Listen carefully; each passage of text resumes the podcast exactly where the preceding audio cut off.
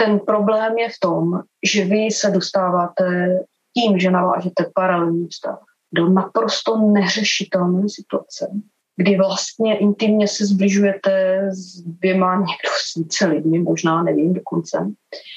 To tady nechci řešit, ale v podstatě psychicky máte obrovský problém, protože svým způsobem, když použiju teď to slovo, milujete oba dva. A ta bolest je strašná, protože vy vlastně v momentě, kdy jste s jedním mužem, podvádíte druhého, pak je to zase naopak. A vlastně vytrácí se něco, co já jsem předtím považovala za samozřejmost, čeho jsem si do určité míry asi ani nevážila. A to je ten pokoj a ten klid toho intimního vztahu s jedním partnerem. Protože v momentě, kdy se spustíte do tohohle, pustíte do tohohle dobrodružství v úzovkách, úzovkách, protože to opravdu není o co stát, tak se dostáváte do strašných, ale opravdu strašných dilemat.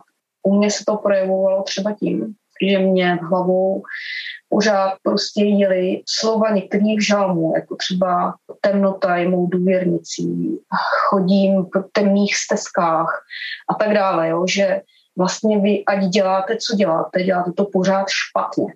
Jo, tam, tam, je, tam je opravdu šílené to, do jakého se dostanete schizofrenního, jak to nazvala až schizofrenního stavu, kdy vlastně nic není dobré. A ještě já jsem měla takový zvláštní projev toho, že já jsem se přestala radovat. Já jsem se nemohla z ničeho radovat. Já jsem se dostala do fáze, když jsem byla mrtvá zaživa. A musím říct, že já jsem jinak jako velmi veselá, velmi společenská, velmi a tak dále.